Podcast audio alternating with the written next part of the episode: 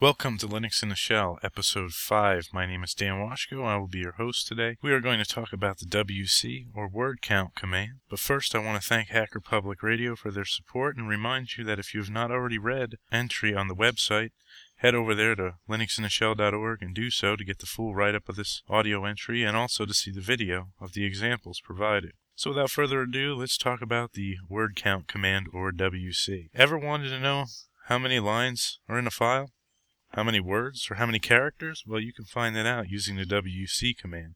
Very simple. The WC command itself takes either one or more files as its input, or you can use standard in if you would like to, um, either piping it to WC, or if you need to include it along with other files, you use the uh, dash in conjunction with the other files listed. We'll cover that in just a minute. But first, this as an example, if you had a file that was a poem and you would type wc poem.txt, the output of that file would show you very clearly the total number of lines in the file, the total number of words in the file, and the total number of characters in the file. By default, understand that the characters are going to be the total number of single byte characters, not multi byte characters. So chances are you're not going to be using a multi byte character set, but that'll list the total number of characters or bytes. So, for instance, if I did uh, wc poem.txt like I had in the write up, it would tell you first the number of lines, and in this case it's 9, the number of words in there, and in this case it's 40, and then the total number of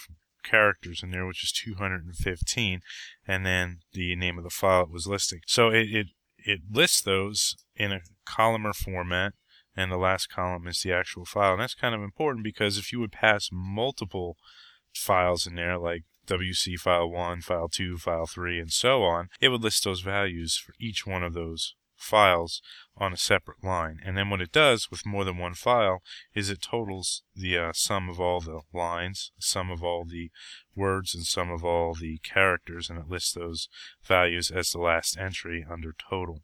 Um, so I had said that you can pass standard in, so the output of a command is standard in to the WC command, and you can pass that in conjunction with a number of files. Be aware that when you do that, um, if you're going to have additional files in there, the standard in coming in needs to be represented by a dash. So you would do W like cat, some file name, pipe, WC file 1, file 2, dash file 3, file 4, and so on, however you want to do that. Then the output of that is going to show you the values for file 1, the values for file 2, and then it's going to show you for the values for dash, and it's going to represent the name of that quote file as the dash, and then file 3, file 4, and present you with the totals. There are a few options that you can pass to the WC command that limit the exact output. The first option is the dash C or the dash dash bytes command, and that prints out the bytes command. Now remember, bytes are probably going to be almost exactly the number of characters in the file if you're using a single byte character set. So you can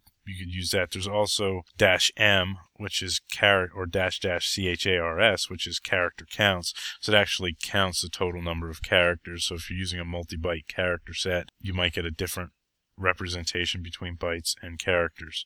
So just keep that in your mind. Chances are you'll never encounter a difference between the two. Dash L or dash dash lines is lists out the total number of lines in the file. And that goes one line is uh, the line of text until the new line character. So it'll just print out the total number of lines. And then, of course, there is the dash W or dash dash words, which will print out the total number of words in the file. Now, words would include numbers also. So if you had a number in there, that would be inclu- that would be counted as a word. Be aware of that. Uh, there's a dash capital L, which is dash dash max dash line dash length. Now that will print out the length of the longest line in a file. It will go through that file, give you the total number of characters in the, in the look at the total number of characters in a line, then it'll print out the length of the longest line. It won't actually print out the line, but it'll tell you the longest line in this file is X number of characters long. That's pretty much the extent of the WC command.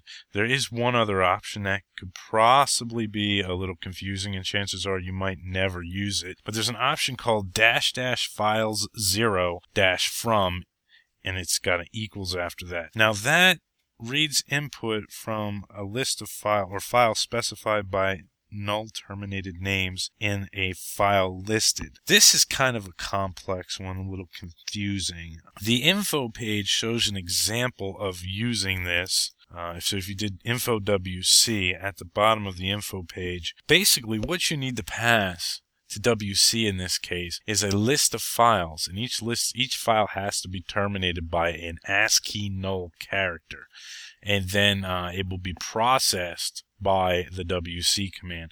So for instance, their example is using the find command. So be find dot for current directory space dash name and then some naming string like you can have uh, in quotes asterisk dot txt and close the quote and then dash print zero. So instead of getting the usual output of all the files in the current directory that are named .txt on a, each file with a new line, it prints out an ASCII null character for the print zero, and then pass it to WC and process it with dash dash files zero dash from equals and then the dash for standard in because you're outputting it. Now I don't.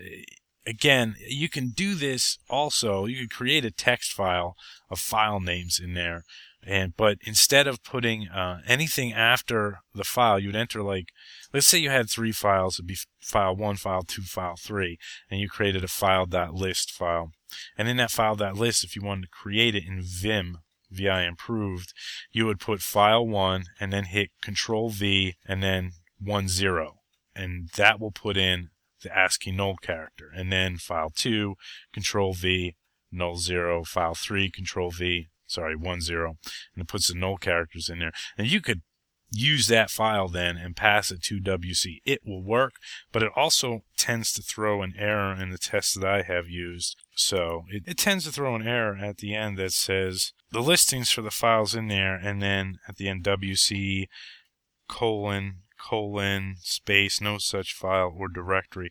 So somewhere it's still processing a new line character at the end. Um, so just be aware of it. I, I don't know how often you'll be using the dash dash files dash from option to WC, but be aware that you have to pass it uh, the values with null ASCII null characters, not new lines or anything else. That is pretty much it for the WC command. I thank you very much. Head on over to linuxintheshell.org for the full write-up and to watch the video, and we'll see you later. Have a great day.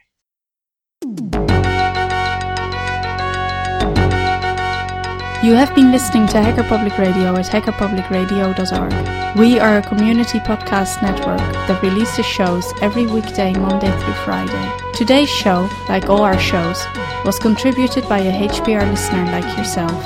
If you ever considered recording a podcast, then visit our website to find out how easy it really is.